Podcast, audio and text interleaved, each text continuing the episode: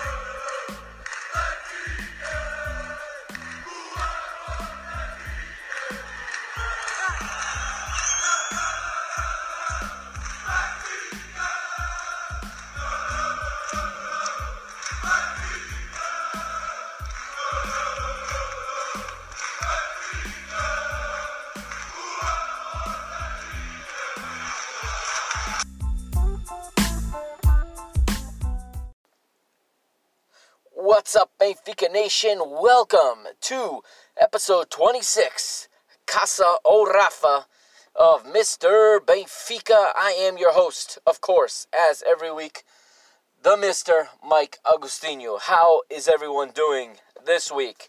Another Saturday, another win for Benfica. That's 3 consecutive wins in all official competitions this season.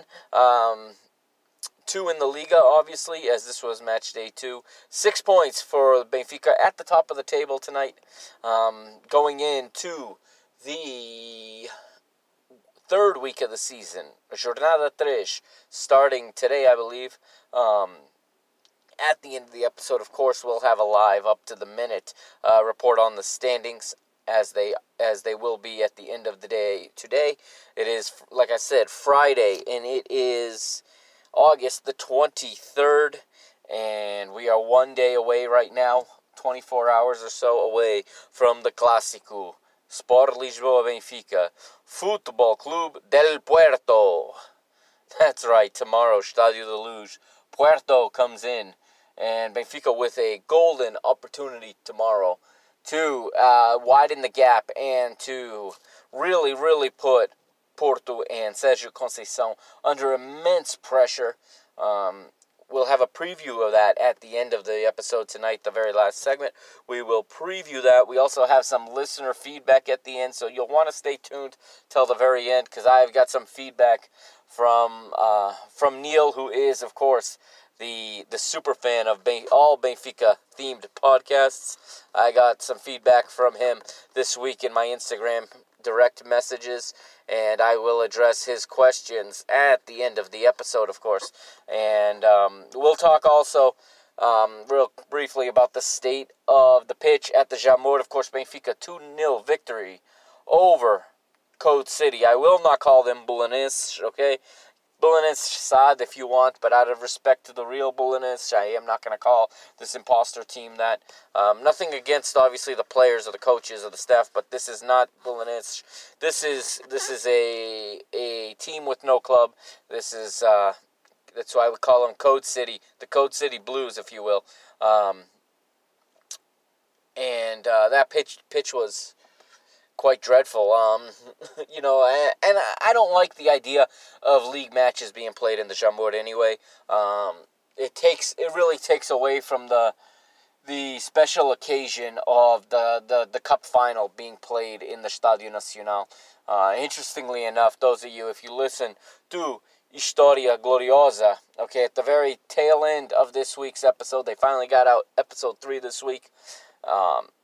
Fantastic, as always, of course. Like I said, that's becoming my favorite podcast. I mean, I just love learning about the early days of Benfica, the days that I couldn't obviously be here for, considering how far back they started. This week's episode went from 1935 to 1944, so it ended off, and 1944 was, of course, the year that the Estadio Nacional, the National Stadium at Jamor, was inaugurated. It was inaugurated by none other than the dictator Salazar. He inaugurated the stadium in 1944 on June 10th, which we now celebrate as Dia de Portugal, in those days called the Dia do Imperio, the Day of the Empire. In those days, the National Stadium was inaugurated, and I actually went to YouTube yesterday and I watched. There's actually some footage of the inauguration. If you put it in Portuguese, inauguração do Estádio Nacional.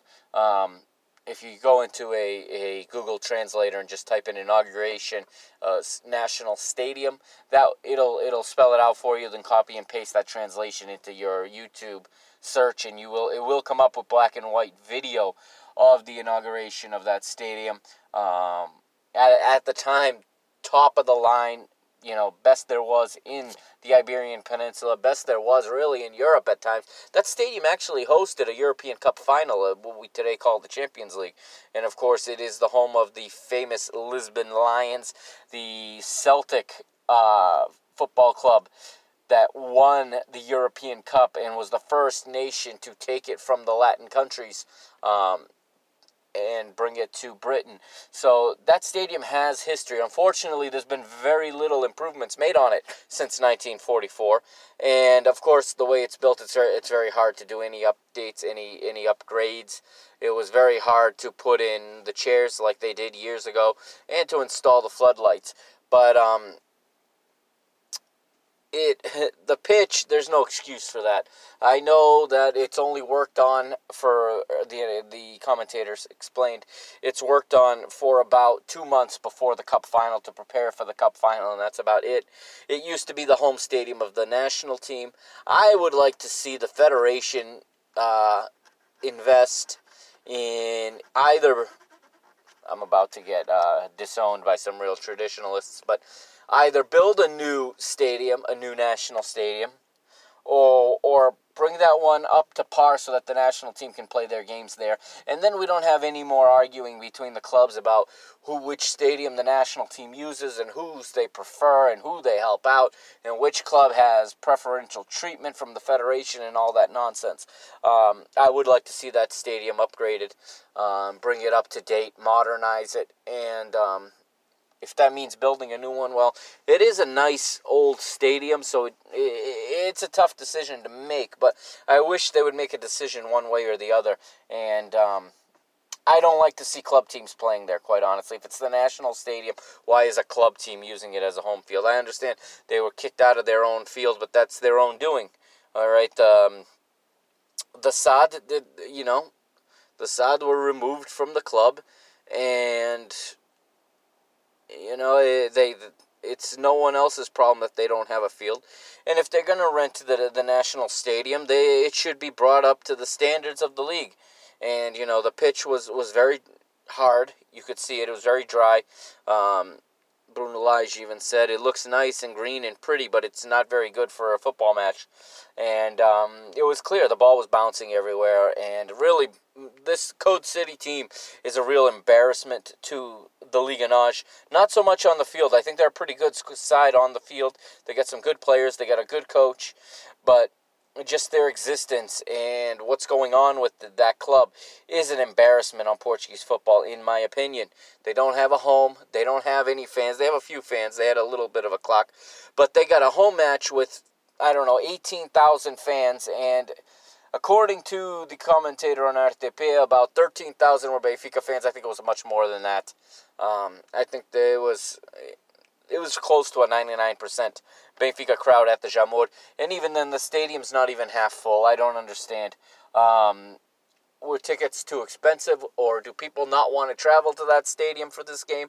Not sure why there were so many empty seats. I mean, people have a hard time getting tickets to Benfica matches. I'm not sure why there weren't more Benfiquistas in that stadium, unless more tickets were not made available. I'm not sure. If anyone who may have attended the match, feel free to hit me up and let me know how that came to be, and whether or not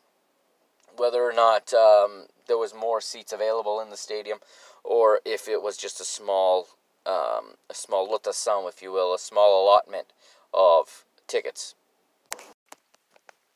Also, I have to say very quickly, I would be remiss if I did not, make a public statement here. So, of course, as the mister, I have to give some love, of course, to the missus. Tomorrow, Saturday, August the 24th, is the missus and I's 6th wedding anniversary. Happy anniversary, baby. I love you. Thank you for the support and love. You've been a big support for this podcast, and I'm looking forward to many, many more years together, obviously. And I'm looking forward to Benfica putting our hurting on Futebol Clube do Porto tomorrow for our anniversary. That's what I'm asking for from the club I love, all right? Also, a happy belated birthday to Azagir's host, Cynthia, all right? Those of you that don't know, Cynthia is Mario's wife. Mario, the host of Benfica After 90. His wife Cynthia had a birthday yesterday, on Thursday, I believe. Happy birthday, Cynthia, from the mister and from all the listeners here. And also, I have to say that they had a great discussion this week also, the Azagir. Check it out, okay? I enjoyed it very much. Check it out wherever you get your podcasts. Azagir, all right? Check out all the other Benfica projects also. Benfica Podcast, Benfica FM, Historia Gloriosa, O Brinco de Batista, Cassette Vermelha. Check them all out, all right? Anyone I may have forgot to include, I apologize. Check out Three Tugas Podcast. Just keep up to date with all the good Benfica stuff out there, all right? And stay right there. So we're going to pay a bill coming up right next. Okay, we're going to quickly shoot to an ad to pay a bill. After that, it's Reconquista, and on the other side, of course, it's this week's news for week 3 of 2019-2020. This is Mr. Benfica. I am the Mr. Mike Agostinho. Find me on Twitter, of course, at Benfica Mister, and on Instagram at Mr. Benfica. We'll be right back, all right? Don't move, and I'll see you on the other side.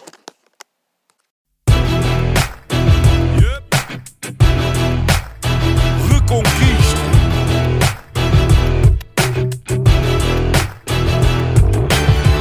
Passo a passo, o caminho é duro. Temos muita história, mas ainda mais futuro. Conto com dificuldade em cada jornada sofrida. A glória da vitória tem que ser bem nutrida. Na reconquista do que é nosso por direito. Quem não vive por fazer o que podia ter sido feito. Se queres a nossa força, sabes que estamos contigo. Em casa ou fora, nós somos o eterno abrigo. Sabes que estamos contigo. Nós somos o eterno abrigo. Ouve a nossa voz, o querer de todos nós. A fé que não se explica. Carrega Benfica, carrega Benfica. Ouve a nossa voz, o querer de todos nós. A fé que não se explica. Carrega Benfica, carrega Benfica. Ouve a nossa voz, o querer de todos nós. Carrega Benfica, ouve a nossa voz, o querer de todos nós, o querer de todos nós. Manto sagrado é peso pesado, não o carregas sozinho, em cada esquina há um vizinho. Sente o carinho, do Algarve até ao Minho, o vermelho pinta a tuga e é isso o teu colinho. Na reconquista do que é nosso por direito. Que eu não vivo por fazer o que podia ter sido feito. Se queres a nossa força, sabes que estamos contigo. Em casa ou fora, nós somos o eterno abrigo. Sabes que estamos contigo. Nós somos o eterno abrigo. Ouve a nossa voz, o querer de todos nós. A fé que não se explica. Carrega Benfica, carrega Benfica. Ouve a nossa voz, querer de todos nós, a fé que não se explica. And in the news this week. It's week 3. We start off with Benfica B again.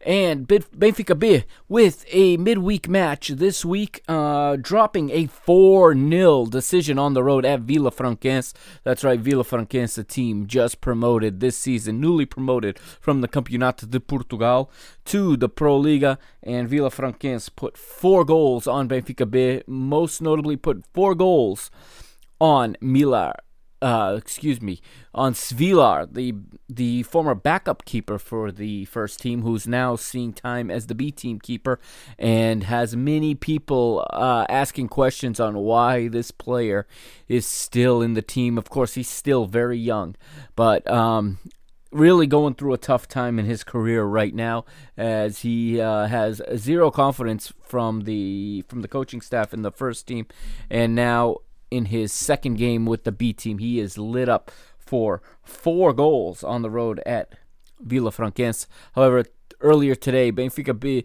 does recover.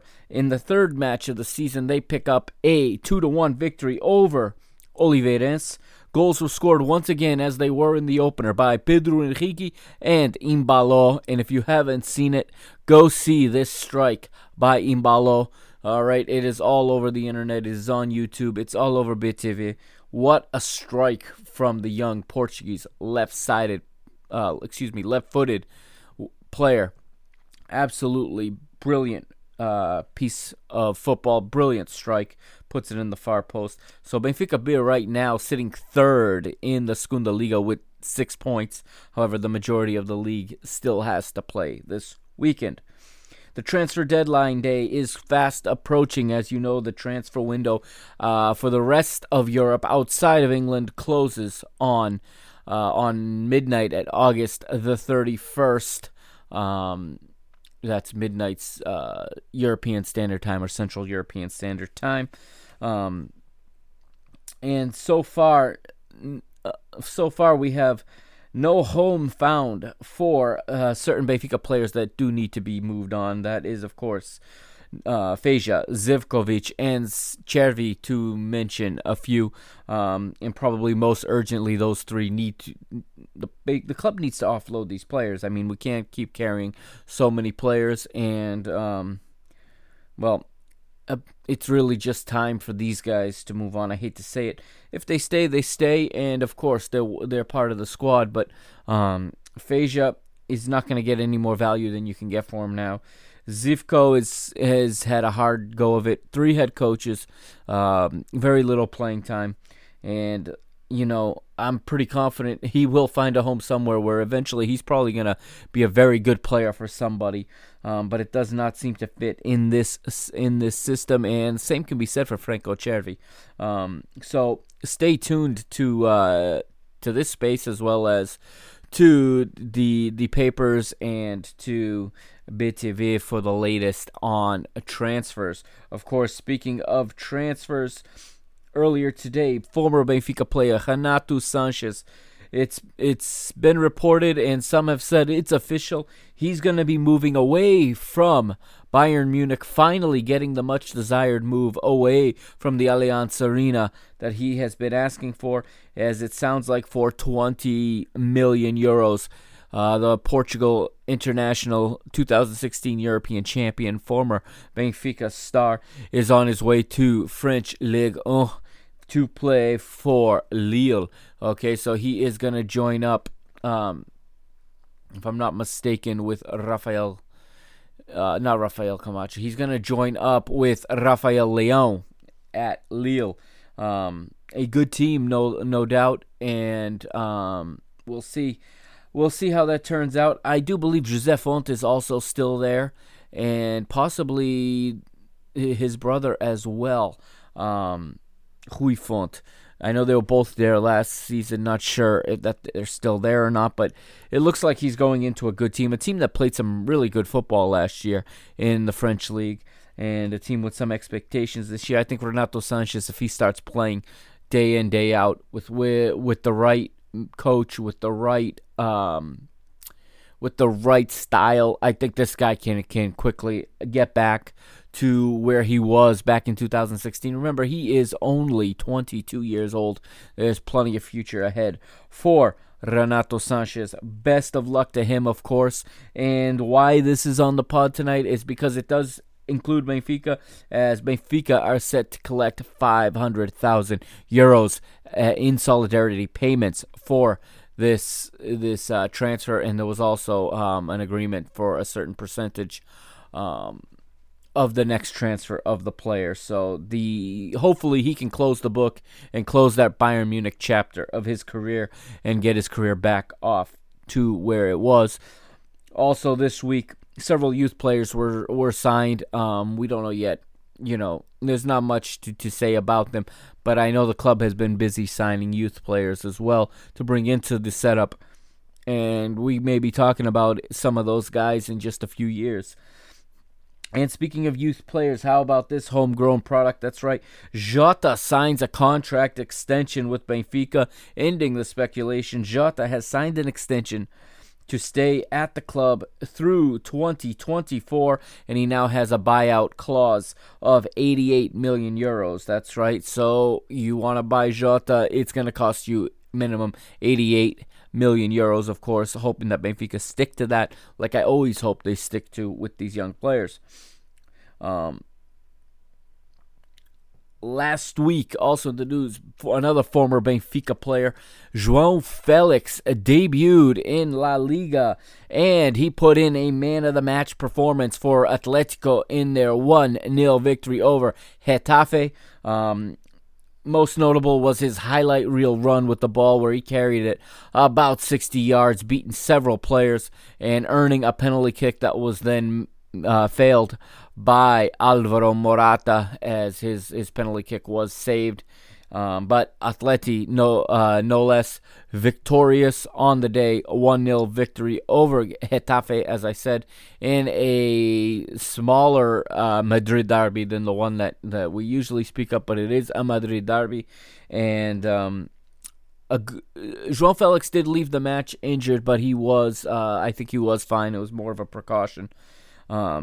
So good things there. And to be honest, watching him, you know, I felt like a proud papa watching that. I know he's no longer with our team, and some people feel like that means he's no longer one of us, so they're not going to watch either out of spite or out of jealousy or out of just the fact that he no longer plays for our team, and they watch just our team. But, man, I watched the kid play, and I feel I've been watching this kid play on BTV for 5 years, since he was like 13 years old, 14 years old.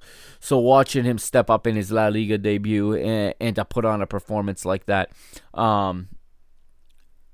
absolutely fantastic. And, yeah, I just feel like a proud papa, like I've seen this kid grow. And there's so much more ahead for the young Benfica product. Of course, at least I'm very happy for him. And, again, I will stand by this. It was a brilliant bit of business for Benfica. They got every single penny that they possibly could from that sale. There's no reason for hard feelings. I think both João Felix and the club won out. It was the best outcome that could have happened. A player like that was never going to stay at Benfica for a long time. Would have loved him for one more season. Would have loved to see him play in the number 10 jersey for a season at Benfica. But all things considered, I think both the club and the player are going to be very happy with the way this turns out. And also, so for those of you guys, here's another bit of news, a little bit of what's happened this week. For those of you concerned about the UEFA coefficient for the Portuguese league, I have good news for you.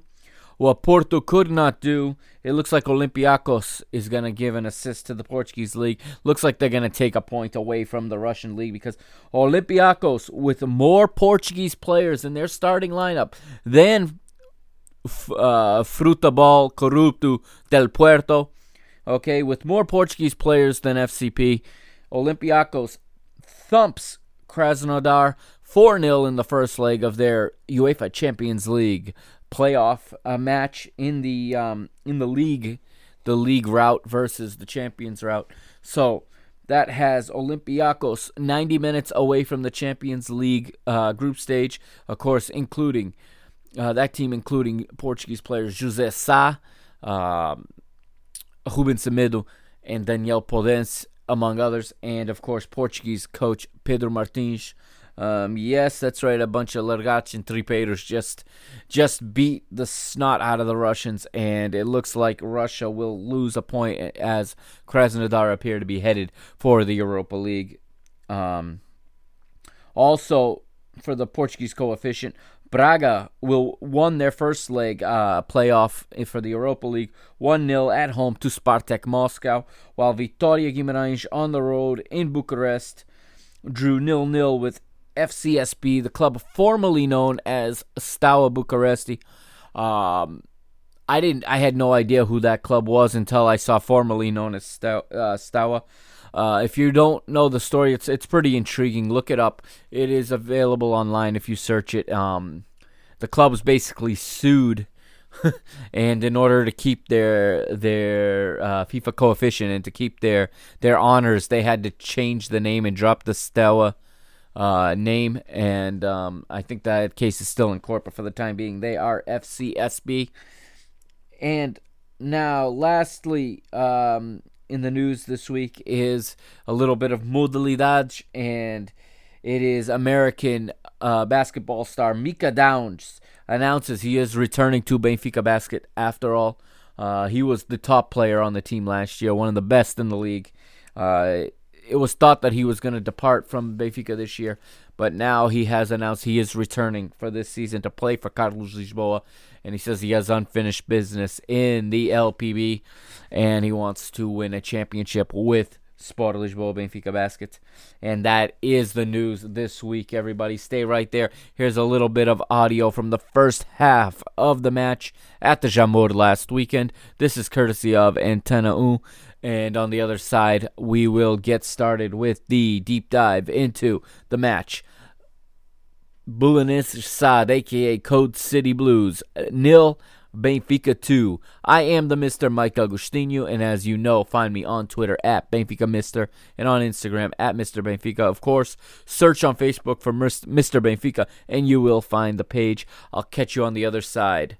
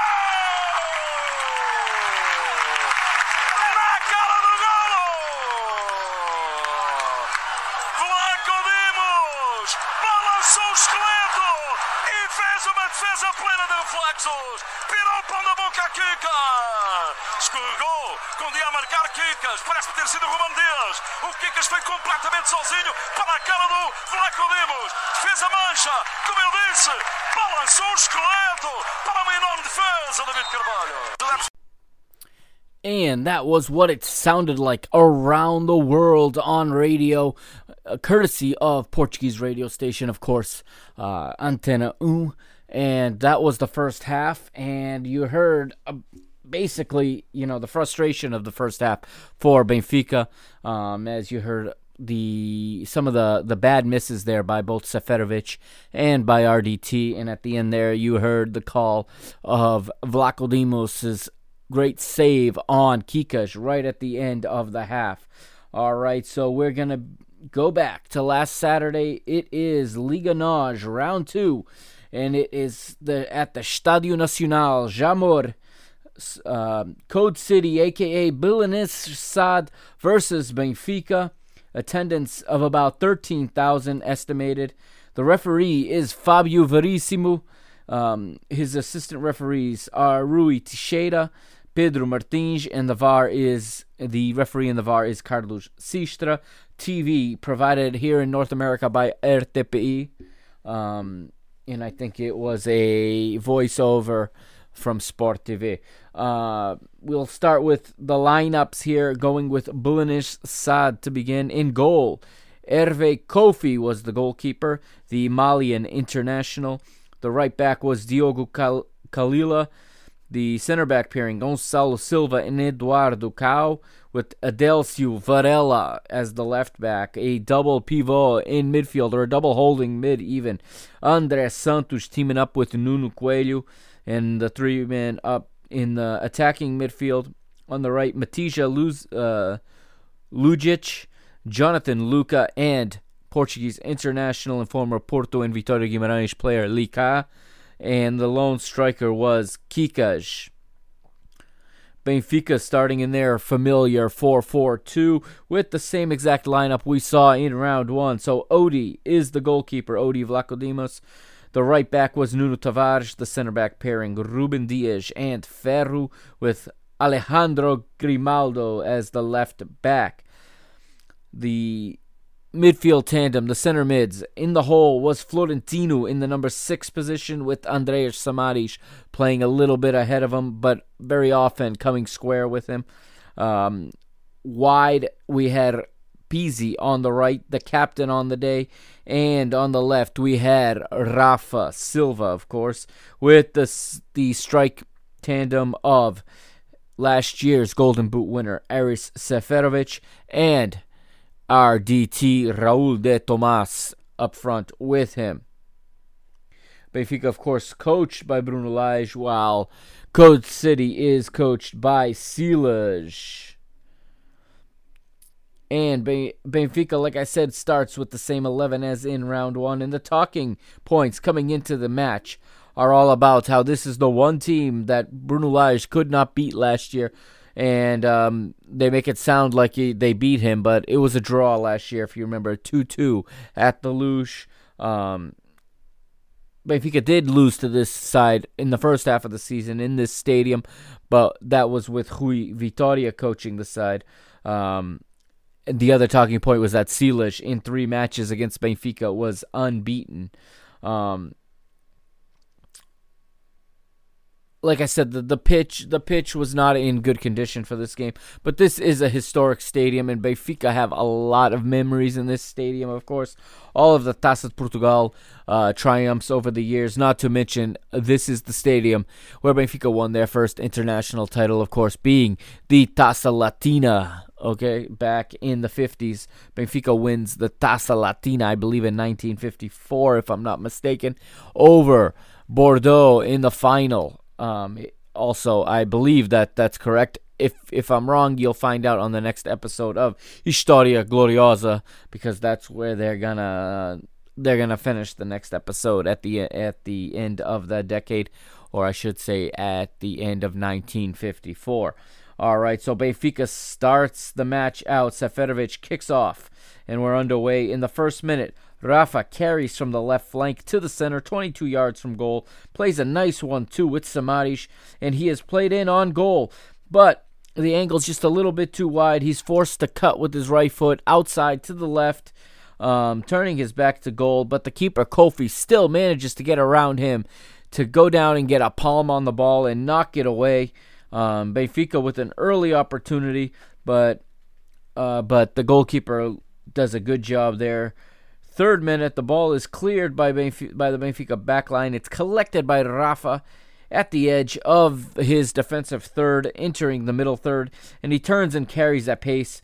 Runs by a few Code City players, and he is rugby tackled down by Jonathan Luca. Jonathan Luca sees the first yellow card of the match from Fábio Veríssimo, and Luca has a complete meltdown after being shown the yellow card. I'm not sure what he thinks. I love when the players signal with their finger that it's their first foul. That does not mean you get to rugby tackle, or you get to dog collar an opponent and wrestle him to the ground. Very intentional foul and a good yellow card. 7th minute, Samadish curves into space and plays the ball forward to Grimaldo, who flicks as he falls to RDT. A nice flick, and RDT's first touch pass goes backwards towards Pizzi, who then returns the ball into space for RDT, whose first effort is stopped. This is the play you heard in the audio there on Antena Um. His first effort is stopped by Koffi with a good save, but the rebound comes right back to RDT, who slides it across goal to Seferovic. Seferovic, however, fans on it and can't touch it into the open goal. And Bulenish, or I should say Code City, Bulenish Sad, escape that scare, and it is still 0-0 at the moment. We fast forward to the 18th minute, and Rafa again beats another Code City defender on the run, combines again with Pizzi, who plays Rafa into the box. Rafa gets to the ball on the right side of the penalty box and crosses for Seferovic, but the Swiss assassin has a lousy header, to be honest, and he heads it well over the goal, not at all troubling Koffi. 22nd minute, Rafa again down, this time down the right, plays a sweep ball into the penalty area right onto RDT's right foot as he attacks it, but the Spaniard's inside of the foot curler pins just wide of the far post, and again Benfica narrowly miss opening the scoreline, and Code City narrowly avert surrendering another goal. 30th minute, I noted that at the 30-minute mark, Benfica are in full control of the match, but they're lacking that quality in the final third. It is clear that they're having trouble putting that last pass together and then getting the solid effort on goal. It's been 3 solid chances to nil for Benfica in the first 30 minutes, but nothing to show for it as the scoreboard reads 0-0. 33rd minute, an errant Grimaldo pass is given away in transition, but Tino quickly wins the ball back. That's right, Florentino Luiz wins it back, finds Nuno Tavares on the right, who then turns and plays Tino down the right channel with the a pass with the inside of his left foot.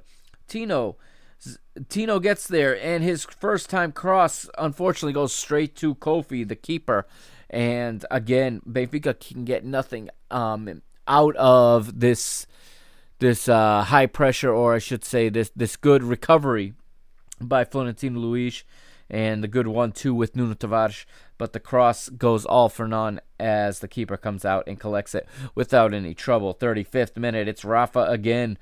He finds the ball in Benfica's half of the middle third there, and he starts running right by André Santos, and he takes his space to carry the ball at pace for some 60 yards before he's brought down at the edge of the box by Kau, and on the edge of the penalty area, just a few steps outside to the left of Kofi's goal.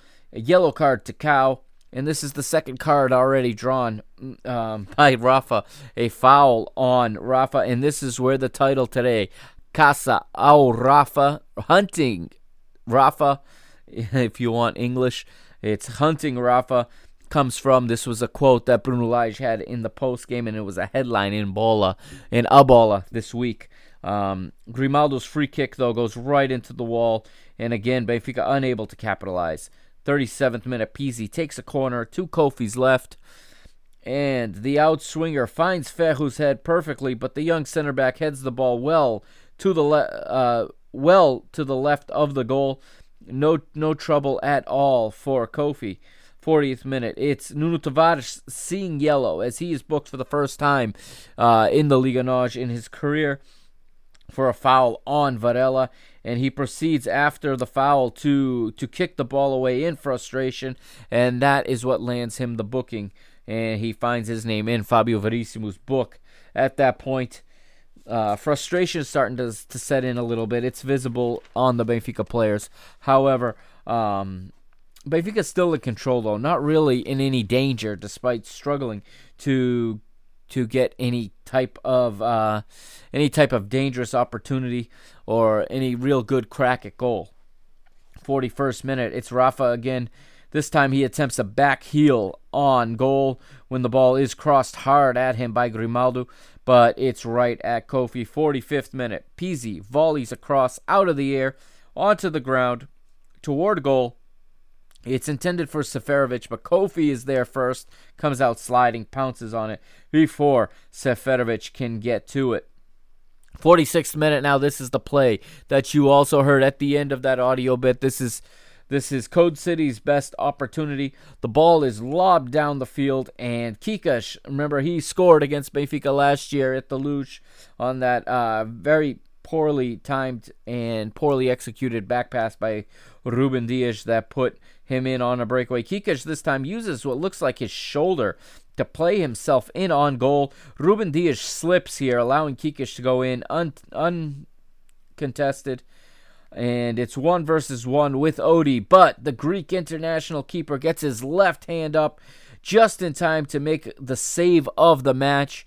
And the referee's whistle blows for halftime shortly thereafter. It's 0-0 going in to the locker rooms at the Jamor. And at the half, of course, I fast-forwarded through the music videos. I watched this on DVR. So I fast-forwarded through the music videos. And I'll give a little plug here because I saw a commercial for an upcoming live broadcast of the Festa do Espírito Santo, or the Holy Ghost Feast, as we call it. This one in Fall River here in the United States, here in Massachusetts, down in the city of Fall River, maybe the capital of the Portuguese community in Massachusetts. Maybe New Bedford has something to say about that. Maybe Ludlow also. But nonetheless, the Holy Ghost Feast will be broadcast live Sunday on RTP. Check the listings if you are interested. I know I grew up in a town where we also had two Holy Ghost feasts a year, so I'll probably check it out a little bit just to see. It's a pretty cool Azorean tradition. It's a feast, and they have the famous sopas do Espírito Santo, the bread soup with the meat. And it's a very Azorean thing with the crowning of an emperor and an empress. And they are obviously the organizers of the feast that year. They're crowned and everything. And we had two in my town every year. We had the Holy Ghost for the Michelenses, the community from São Miguel, as well as 2 weeks later we would do the Holy Ghost for the Murienses. I believe they're two different chapters of the Holy Ghost Society.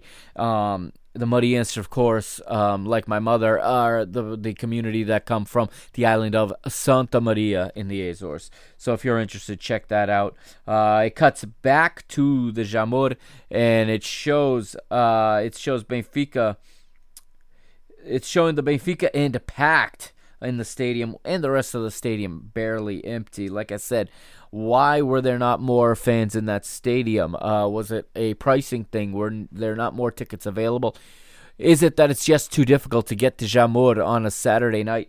If you know the answer, feel free to hit me up. I'm very curious about that. We're going to take a break before we get into the second half, all right? We're going to pay another bill here because we got to do things like that here.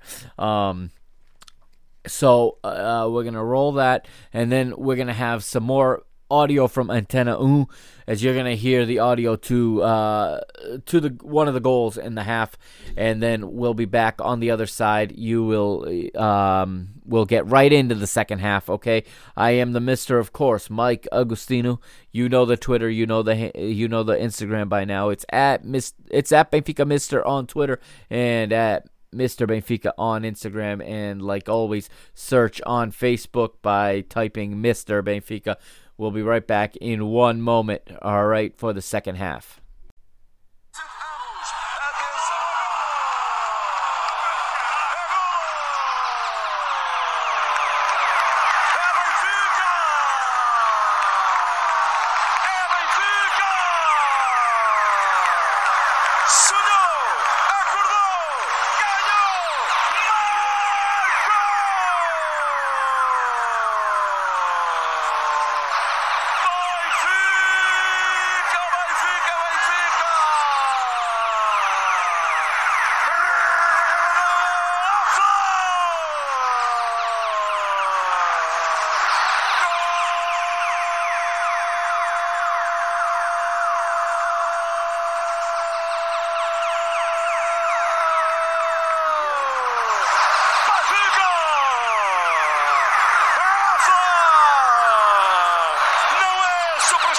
Alonso não tem medo do minuto 13, aos 13 da segunda parte. Os adeptos do Benfica, que tinham o golo preso na garganta, explodiram para o golo. Rafa é o seu nome, saiu para a festa Rafa e marcou um zero nos... And that was the sound of Benfica's first goal by Rafa, none other than Rafa, of course, and how it sounded around the world on Antena Um. Let's get into the second half and see how we got there. Kikaj will kick off for Code City to start the second half. And the commentator on RTPI quickly notes that Ferro and Ruben had swapped sides in the center-back position, at least temporarily, early in the second half. They would switch again just a few minutes later, but interestingly enough, Lage sends him out having swapped sides for whatever reason. 47th minute, and who else? Rafa breaking down the right flank with speed. He crosses for Seferovic, but again, the header is up and over the bar and not very pretty to look at. Looked a little awkward for the big Swiss center forward. And I heard this, I think it was on Benfica FM. I think Baquero said this this week, if it wasn't Nuno. But they said, you know, players like Seferovic reminds him of some of the big center backs in that the bigger bodies seem to take a little bit longer to get ready to get into full form in the season. He talked about last season how Seferovic started, you know, he started on the bench. He didn't even start. We were going with Castillo and Ferreira last year up front. And it was a while. It was mid-season before the Golden Boot winner, Seferovic, was at full pace. So we'll see where that goes. There's a lot of people that are questioning this partnership of RDT and Seferovic, and I have my own questions about it, absolutely. And the thing I want to stress is I don't think it's necessary. I don't think it's... If you go away from that partnership for one match or for two matches or for certain matches, certain situations, that doesn't mean Bruno Lage has given up on playing these two forwards together.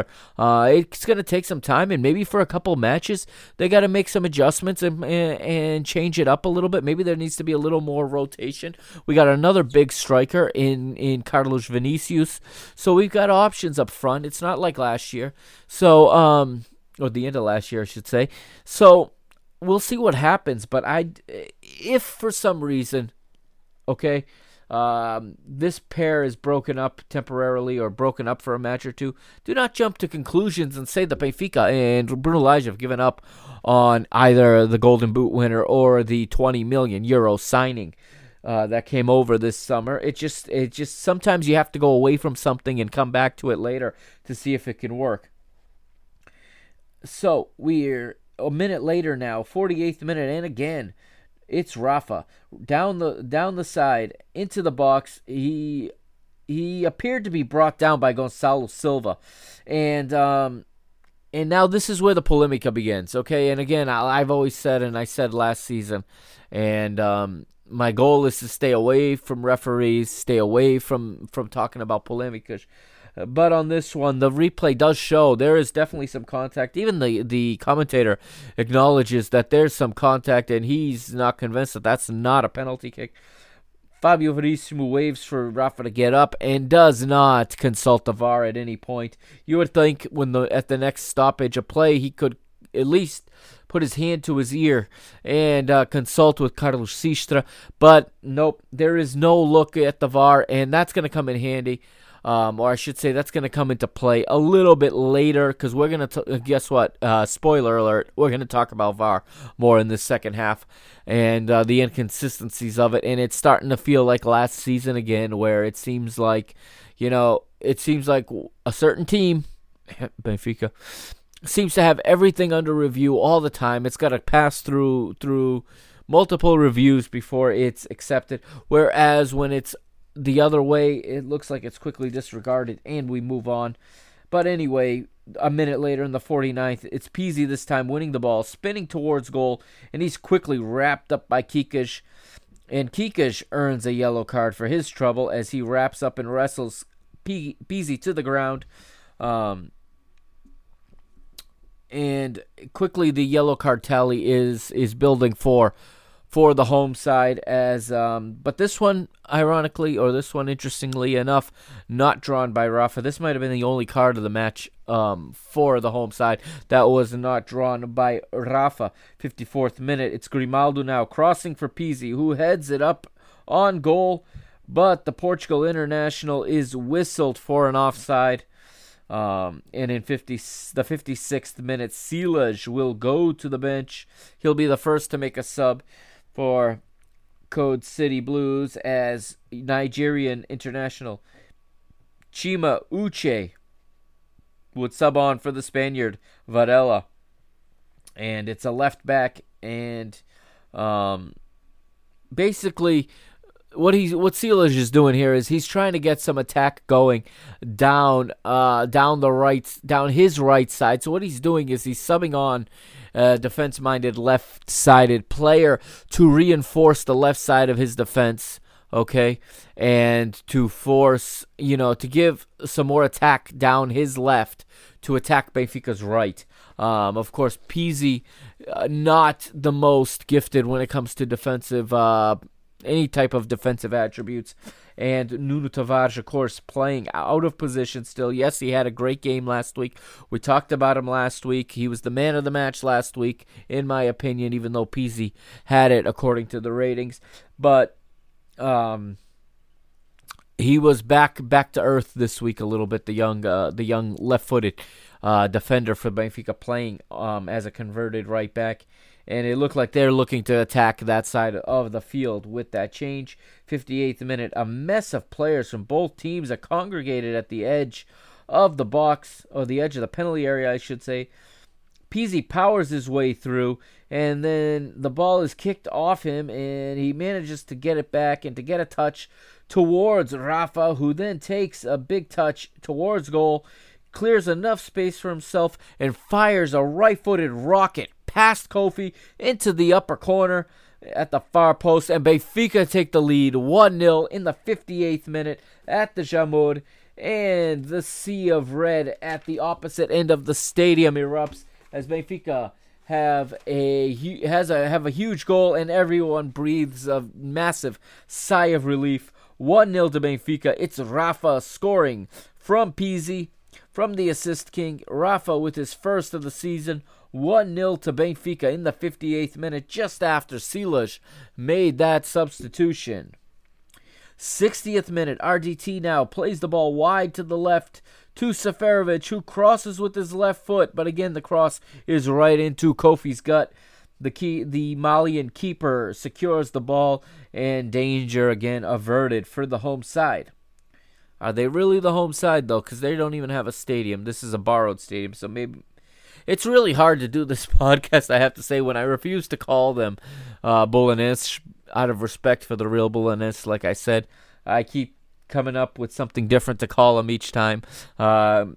Maybe I'll just stick with the Code City Blues for the rest of this podcast. 61st minute, it's Rafa this time crossing for Seferovic again, but it's too high and it goes out the far touchline for a throw to the Code City side. 63rd minute now, Silas again goes to the bench, and it's Argentinian forward Nico Vélez coming on for Kikesh. It would not be the same dream performance for Kikesh it was the last time he saw Benfica. 64th minute, it's again Rafa turning central with the ball, carrying into space, and again he suffers the fate of a rugby tackle, and this time it's by the substitute Nico Vélez, who had just come on, and within a minute, Vélez is in Fábio Veríssimo's book, and it's another yellow card drawn by Rafa.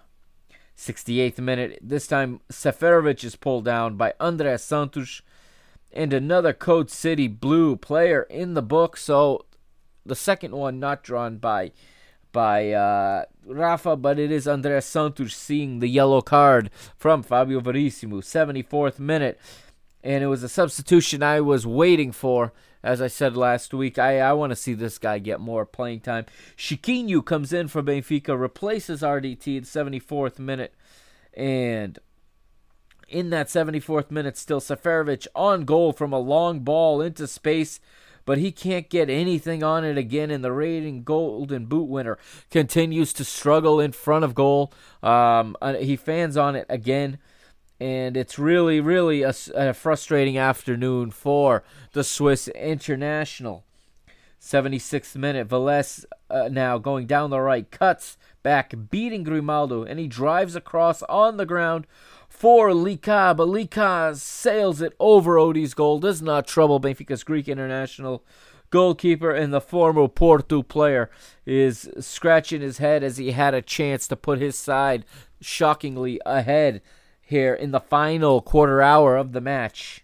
But the match remains 0-0. 79th minute, Lika again crosses towards goal, and at first it's stopped by Nuno Tavares' left foot, but when the youngster goes to spin and clear the ball, completely misses it with his right foot, and it allows the Argentinian Velez to come in and shoot on goal, but his left-footed effort is hooked just wide at the far post. Benfica very, very fortunate in this 5-minute span not to have gone down by a goal, as the opposition had two clear chances here on two errors. And now Benfica do, however, regroup themselves here.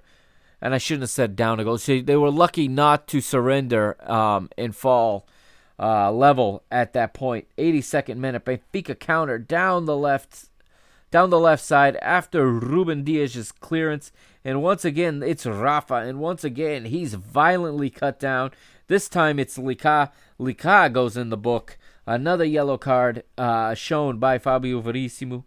1 minute later, 83rd minute, Chiquinho gets free down the left. He plays it inside to Pizzi. Pizzi plays a diagonal back towards Grimaldo at his left back position. Grimaldo with the first time ball plays it towards goal into Seferovic, who's got his back to goal, but intelligently dishes it to the on-running Chiquinho wide. Chiquinho with the first touch with his left foot plays it back across the front of goal, and Seferovic is able to tap it into the empty net for the second goal, and Benfica now seem to have the match in the bag. And the stadium at that end, at the red end, is on its feet celebrating. Several minutes go by. Okay, several minutes go by, and now the polemica returns. That's right. This was the result of 5 consecutive one-time passes, but now it's clear Verissimo is holding his ear. He's listening and communicating with Sistra in the VAR booth. And several more minutes go by. I think a total of 7 minutes passed. And it's Verissimo running to the sideline, to the screen, to the monitor, to take a look at the play. We see the play rewound, and after a few more minutes, Sistra returns to the pitch, takes his 2 pointer fingers, does the VAR box signal, and then puts his right arm up for offside. Confused, stunned crowd without a jumbotron or without a screen, a monitor in the stadium, a giant screen, ecrã, like they say in Portuguese, for them to see what's going on, not really understanding. And Seferovic is ruled offside by a mere 30 centimeters, some 30 seconds before the goal. I mean, this to me is very suspicious. Listen,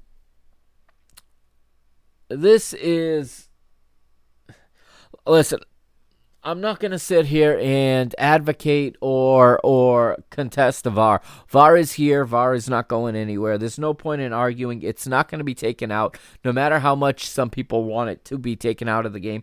I think we're stuck with VAR. And I think when VAR done well, when it's done correctly, is good for the game. VAR is supposed to remove the polemica, remove the controversy.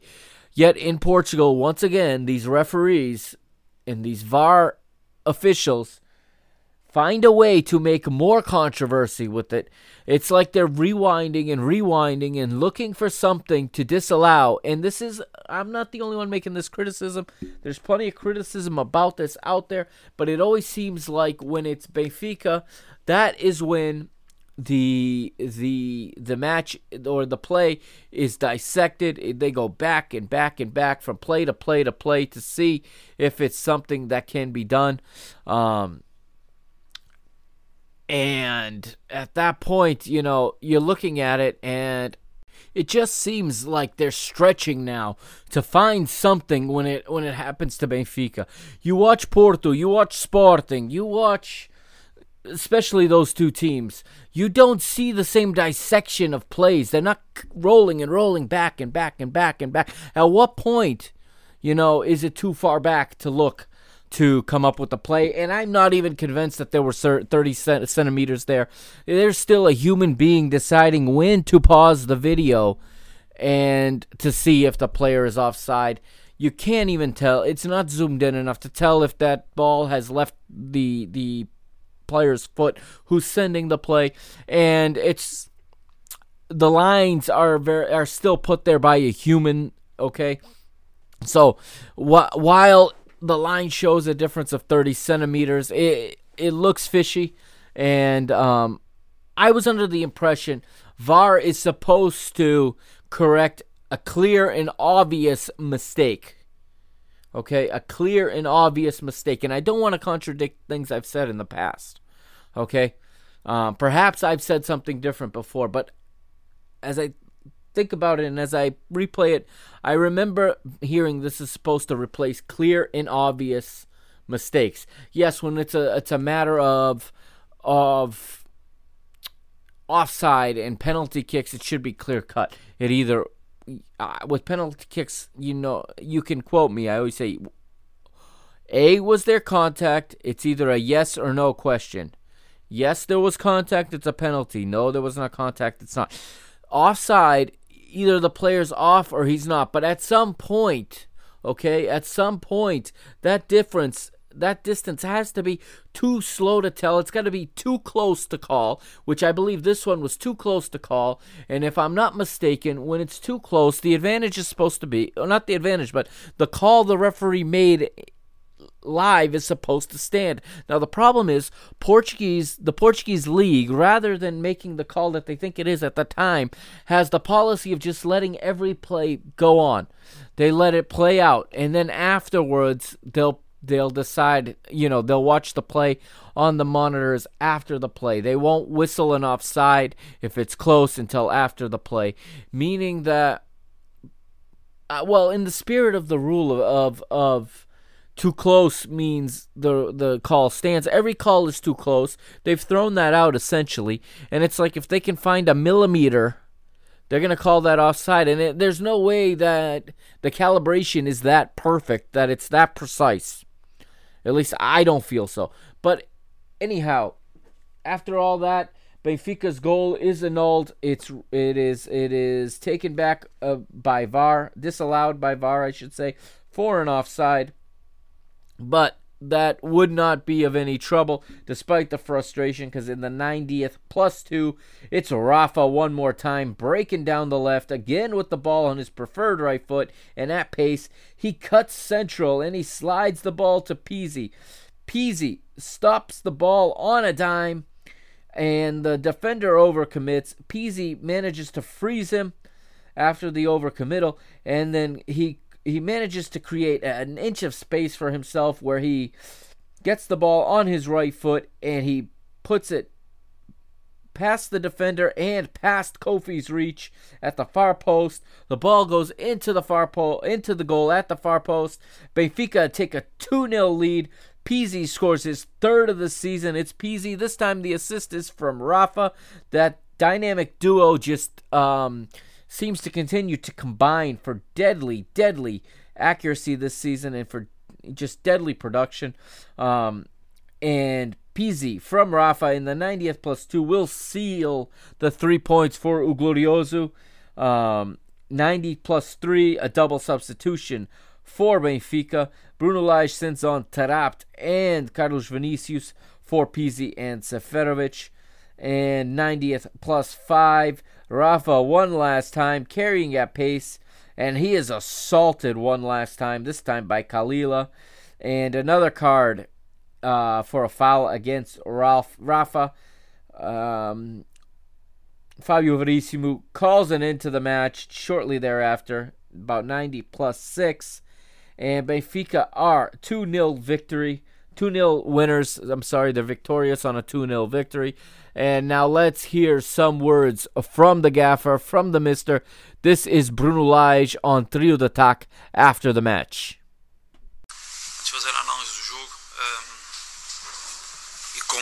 Como vencemos, tocar no assunto.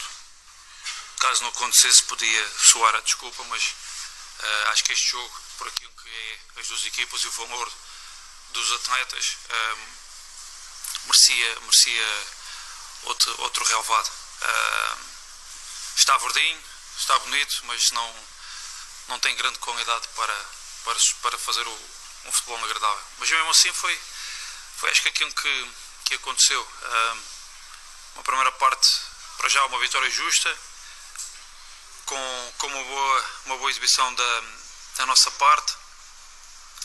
E depois de ver esta primeira parte com várias oportunidades criadas por nós, foi olharmos para duas, três imagens para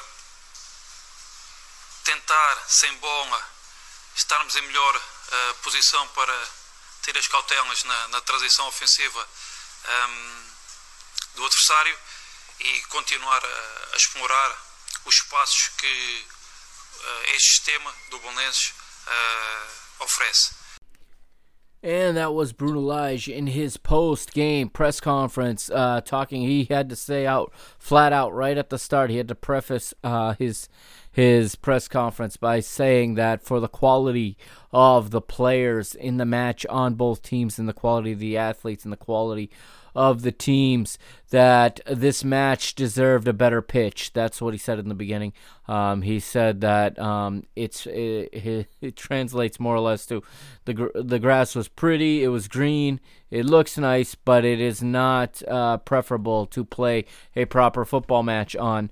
And he did preface by saying that. Then he said, as the match goes, he knew they were playing a good, well-organized team, and the first half showed some difficulty for both teams, he said, but he said that the victory was well-deserved and fair.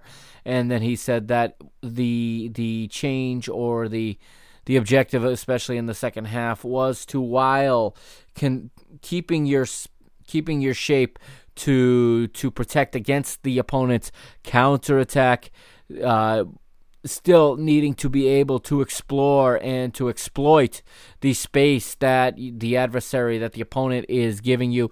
And he said that Benfica in the second half were very, very competent at doing that, at finding the space. And I agree with his analysis there. Many, many chances created. I think the problem was the finishing in front of goal. Some people have been beaten up on the strikers. They certainly are not without blame, but it's not all about that. They still do other things off the ball that you don't see. But let's go to the goal point and review this one player for player. I'll start with the ratings for Code City here. The goalkeeper, Koffi, had a 5.7, while the back line here, Gonzalo Silva, 6.4. Nuno Coelho with a 7.6. He was their best player. Kau, a 5.3. Varela, 4.9. Jonathan Luca, 5.0. Andres Santos, 4.0. Matija Lujic, 5.1. Kikesh, a 3.8. He had the lowest rating on the pitch. And Likau was a 4.5.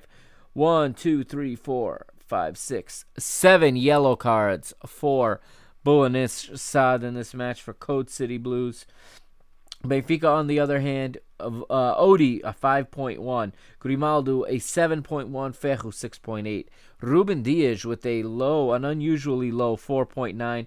Nuno Tavares was Benfica's lowest rated player with a 4.0 and a yellow card.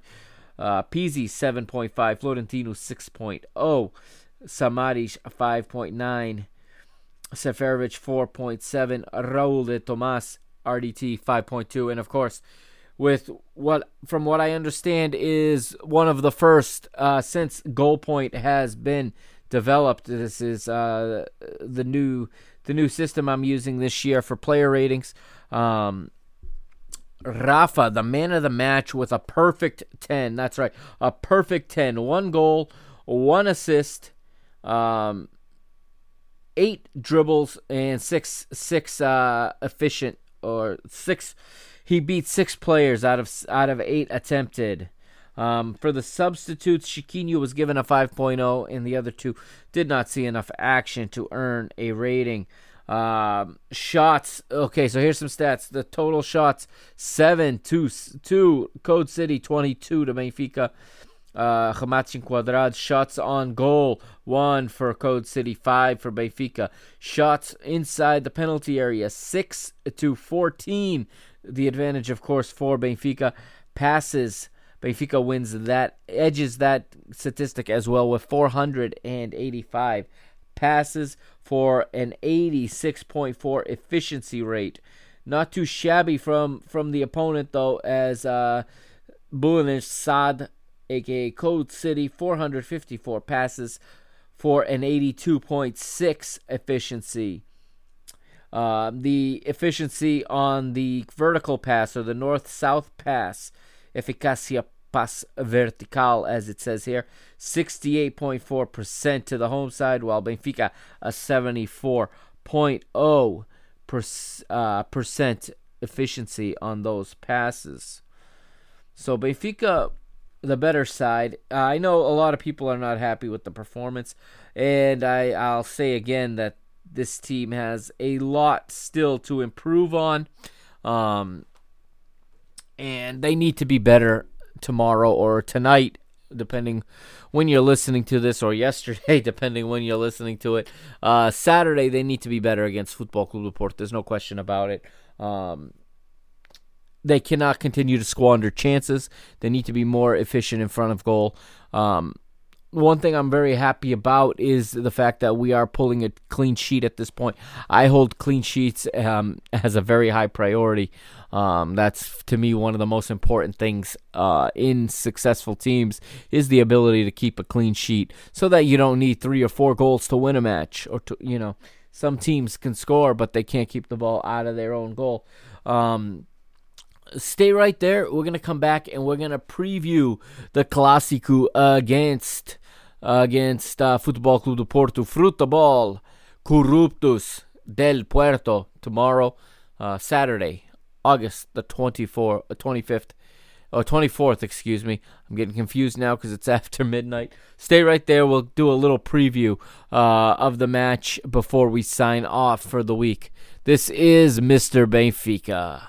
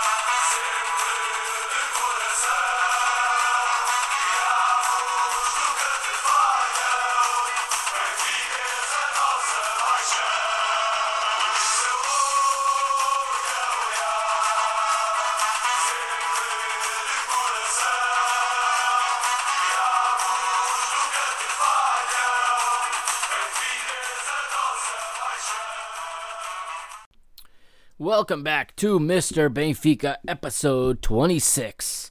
So, here we are again, a Clásico to get ready for. That's right, it's North versus South, or really it is the city of Porto versus everybody else, because we know Benfica is not confined to a city or even to a country. Benfica is worldwide.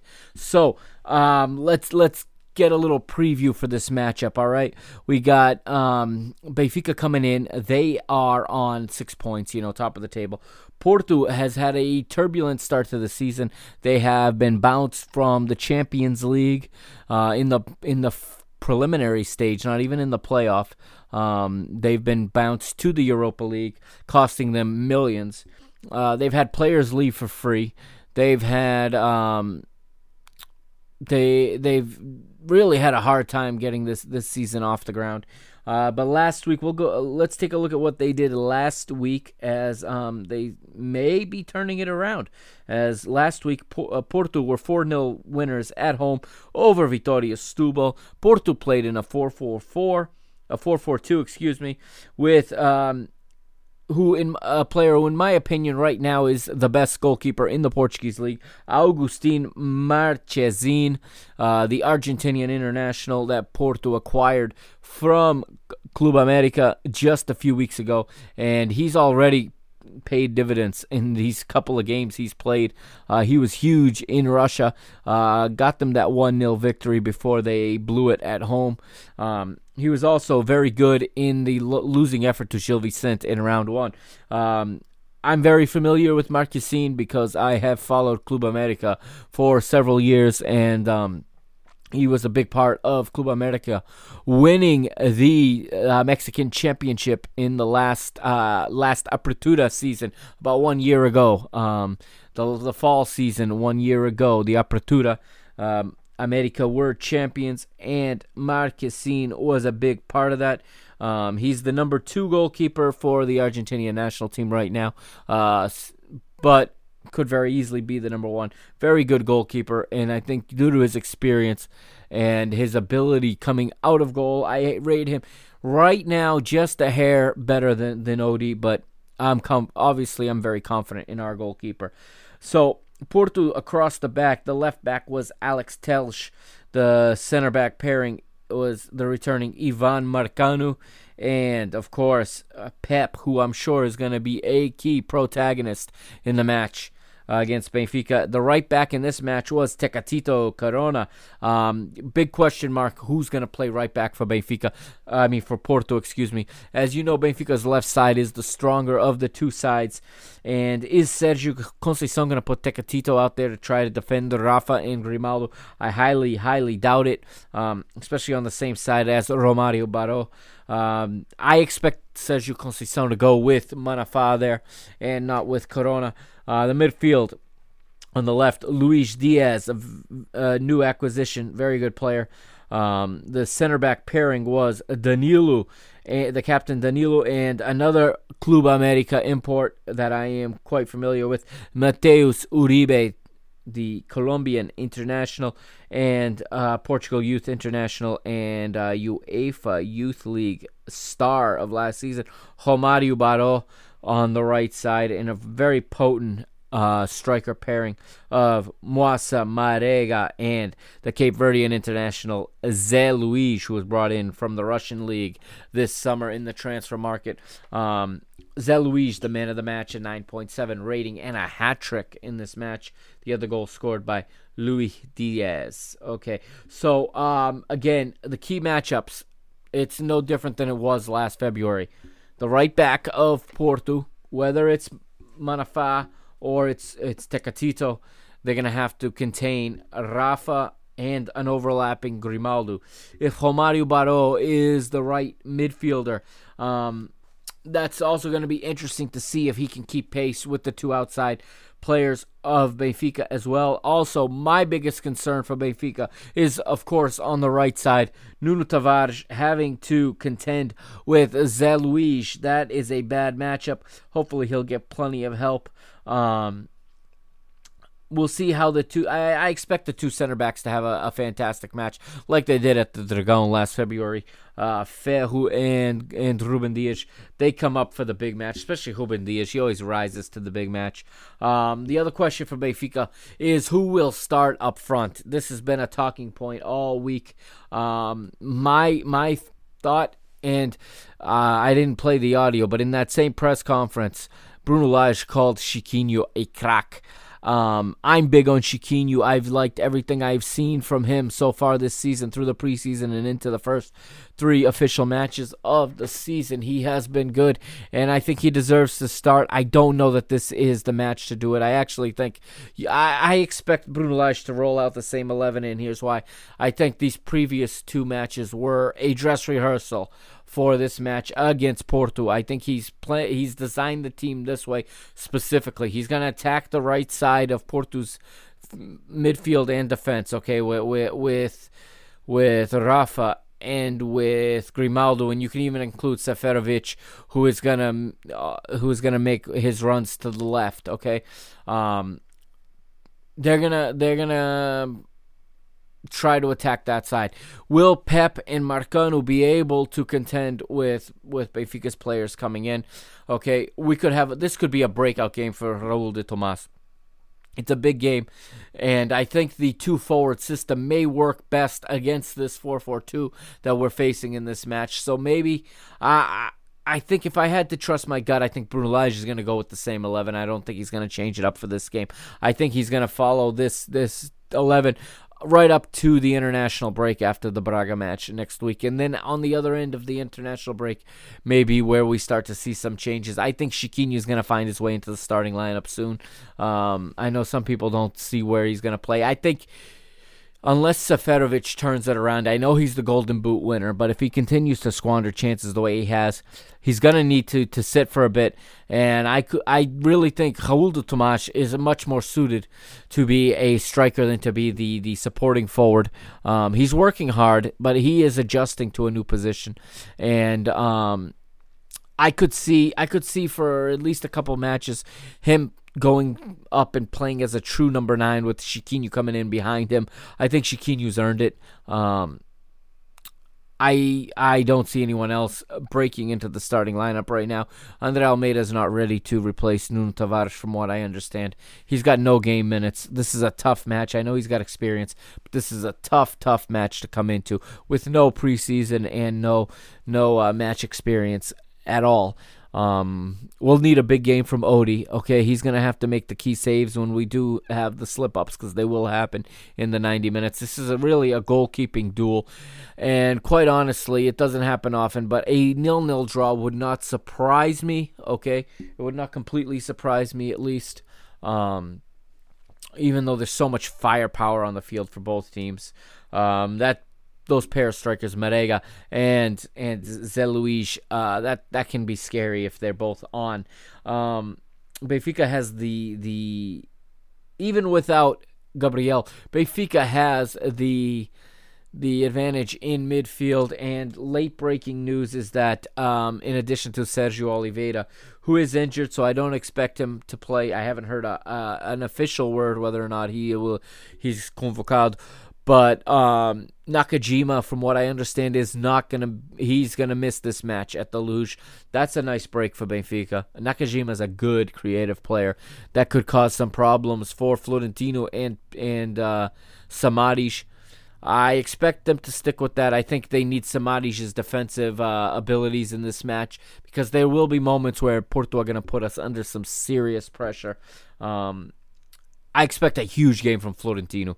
I think when the team needs to defend, Florentino is at his best. So I expect a huge game from him.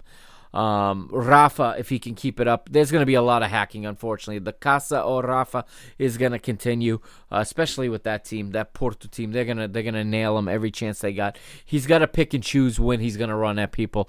He's got to use his teammates, and players have to get close to him and get in support. Raul de Tomás and Seferovic are going to have to hold up the ball and allow Benfica to get numbers forward.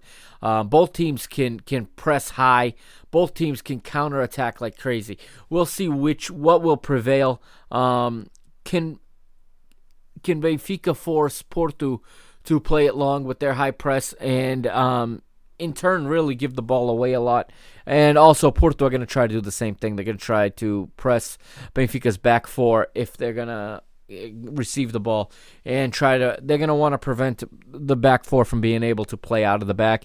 And it's going to be an interesting match. I'm excited to watch this. I do feel we have the better side. We're clearly on better form, but who knows? Okay, who knows? Anything can happen in a Clásico and a rivalry match. And listen, I don't like Porto, but I will always respect Porto. I don't care what the standings say. I don't care what form says. Porto is always capable of... They've done it plenty of times. Come into the Luge and stolen a result. Let's go to the table right now. Actually, let's go through the results of last week, including the matches from this week in the league. There's been a few matches already in round 3. Let's review the scores and go over the standings. So it's round 2 of the Liga NOS, starting a week ago, Friday, August the 16th, as we talked about last week. Famalicão 1-0 winners at home over Rio Ave. Okay, on Saturday, August the 17th, there were 3 games. Moreirense 3-0 winners at home to Gil Vicente. Code City 2-0 defeat, of course, to our Benfica, and after that, Futebol Clube do Porto 4-0 victory at home over Vitoria Setúbal. On Sunday, there were 4 matches. Passos de Ferreira 0, Santa Clara 1, Desportivo das Aves 3, Marítimo 1, Vitoria Guimarães 1, Boa Vista 1, and Sporting Clube Portugal 2, Sporting Clube de Braga 1. Monday, the round was closed out with Tondela losing at home, dropping a 2-1 decision to the visitors Portimonense, featuring, of course, Zé Gomes on loan from us. And now, fast forward to the beginning of round 3, which started earlier today. Vitoria Setúbal 0, Moreirense 0 at Setúbal, and Rio Ave with a big 5-1 victory today over Desportivo das Aves, and they had a hat trick scored by one of their new signings, and it was Mehdi Taremi with a hat trick today. Mehdi Taremi in a player rating of 9.7. Very surprising. Not that they won, but surprising that they won with such a large margin. So let's go to the standings now. The table as we head into the rest of round 3. So as it stands right now at 12:33 a.m. on August the 24th here in the United States on the East Coast, Benfica top of the table, 6 points and a 7-goal difference. Famalicão are second with 6 points as well and a plus 3-goal difference. Moreirense are third with 4 points, plus 1 goal difference, 4 goals scored, which separates them from the other 3 teams with 4 points. That's Boa Vista, Sporting, and Portimonense, all with 4 goals, all with plus 1 goal difference. Boa Vista and Sporting with 3 goals scored, Portimonense with 2. Right now, Porto, our opponents later today, are 7th on 3 points.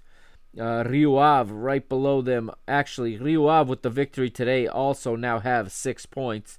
This has not been updated, unfortunately. Rio Ave with 6 points. They would now be third over Moreirense. So Braga is next, along with Santa Clara, Gil Vicente, and Aves, all with 3 points. Vitoria Setúbal is 13th, with 2 points. Vitoria Guimarães 14th on 1 point. Tondela, Marítimo, and Bulenish Sad 15th, 16th, and 17th, respectively, all with 1 point. -1 goal difference for Tondela, -2 for Marítimo and Code City. And right now, bringing up the rear, the only team with no points after 2 rounds, Passos de Ferreira, 0 points and a -6 goal difference. Let's go to the player stats right now. Goal scorers. Porto's Zé Luís leads the goal scoring, the Golden Boot race at the moment. He's got 3 goals with no penalty goals scored. Pizzi second with 3 goals as well, one of them coming by penalty. So the tiebreaker does go to Zé Luís. Wilson Eduardo of Braga's got 2 goals. Mehrad Mohamedi of Desportivo das Aves also on 2 goals. Ahmed Hassan of Braga with 1. Ailton Boamort, Bilal Arrocheria, Bodizar Krayev, Bruno Fernandes, Carlos Vinicius of Benfica, Davidson Daluj Pereira, Enzo Zidane, the same Enzo Zidane who I was watching YouTube videos of as like a 13-year-old some, I don't know, 10, 12 years ago. The son of the great Zinedine Zidane, now playing this season for Desportivo das Aves. He got on the score sheet tonight. He's got a goal. Fábio Abreu, Francesio, Jetterson, Seferovic, Yuri, Jean Clay, Lorenzi, Lucas, Luis Diaz, Luther Singh, Nené, Nuno Santos, Nuno Tavares, Rafa, Richard, Ruben Macedo, Sebastian Coates, Thiago Santana, Wellington Jr., Wendell, Yusipi Omnije, Alex Telsch, Felipe Auguste, and Rafael Costa, all with 1 goal each. All right, so let's get now to the final part of tonight's show. It is the listener feedback section from none other than the superfan himself, really the biggest fan of this show. He communicates with me almost every week. Let me pull it up. All right, if you give me just 1 moment. It is Neil at Nilo Fernandes on Instagram. He sent me 3 points, so here's what he says. Mister, 3 points. 1. Benfica should only have players with numbers 1 through 23. This is, I think, in response to what I said last week about how much traditionalist, and we talked about the number 10. And I know Neil thought that Tarapt deserved the number 10. So he's saying players should only be numbers 1 through 23. I don't necessarily disagree, but I don't think that's the reality anymore in the current game. Players are doing more with branding themselves with higher numbers. Also, there are more than 23 guys in the squad. I mean, the entire full squad can be anywhere, can be almost 30 players. Benfica in that first match of the season, that Apresentação against Anderlecht, used 30 different players. So I get what he's saying, and I don't disagree, but I don't see it happening because of the branding. I mean, guys just using the higher numbers now to give themselves a little more of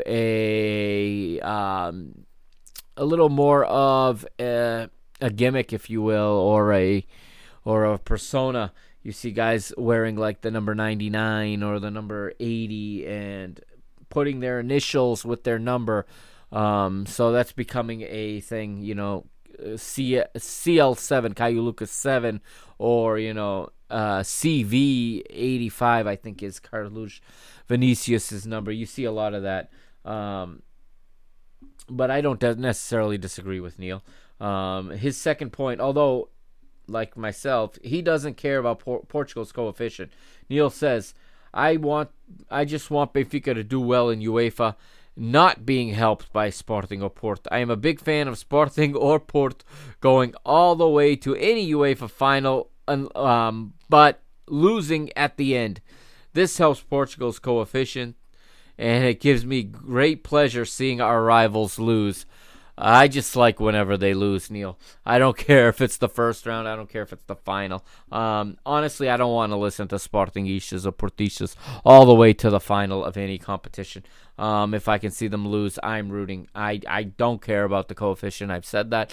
I want Benfica to be champion every year and to carry the Portuguese league's coefficient on their own, if that means. I will root for Vitoria and for Braga. I hope that they get into the Europa League group stage, And I'll root for pretty much any other team that is not Sporting or Porto, but yeah, I'm not rooting for those guys. It's not going to happen. I'm not rooting for them. His third point was a question to me, and he says, what's our plan hosting Porto? Does Lage keep the same lineup? I answered that in the last segment. I think in the end he will. I see a few things he could tinker, but I don't think he's going to tinker. I think he's going to go with what he's been doing so far, and he will adjust and play chess once the match begins. I do... If things don't go well, expect to see Chiquinho come off the bench a little earlier. Expect perhaps a slight change in shape if necessary to adjust to something Porto may be doing. Bruno Lage is a student of the game. He is going to be watching closely, and I think he's going to do fine, and he's going to find a way to eke out this victory. I believe Benfica are going to win, but it's going to be tough. I'm never too confident. A lot of people are confident. I've listened to all the pods, like I said. I've watched the YouTube shows. I've listened to I read the tweets. I hope we're not coming in a little too overconfident. What I am confident in is that Lage is grounded. He has the team grounded. He has the team focused. I don't think they're going to underestimate Porto. This is a big match. This is a big rivalry, and it's a grudge match. And I hope it resembles a football match more than a toirada, but I could easily see this turn into a hackfest by Porto to keep Benfica, to slow Benfica down. I don't think a 0-0 draw is the worst result in the world for Porto. I think if they leave the Estádio da Luz only 3 points behind, they're going to be happy. So I expect Pep and company to be hacking. I expect our defenders to take some late shots from Marega. I'm expecting, I'm expecting Otavio to come off the bench for Porto and to do what he does best, which is pretty much crap and just destroy and hack and try to antagonize and try to get somebody sent off again like he did last year. Benfica got to keep their composure, got to keep their head.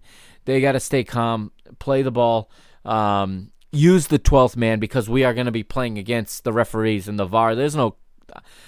it's not a conspiracy theory. We saw the way Porto scored a goal at the Dragão, last year, an offside goal that not even the VAR would overrule. So I don't expect any favors. I don't even expect it to be called down the middle. I expect Porto to get the better of the referee and the VAR. They're going to find ways to help them. It just seems to always happen that way.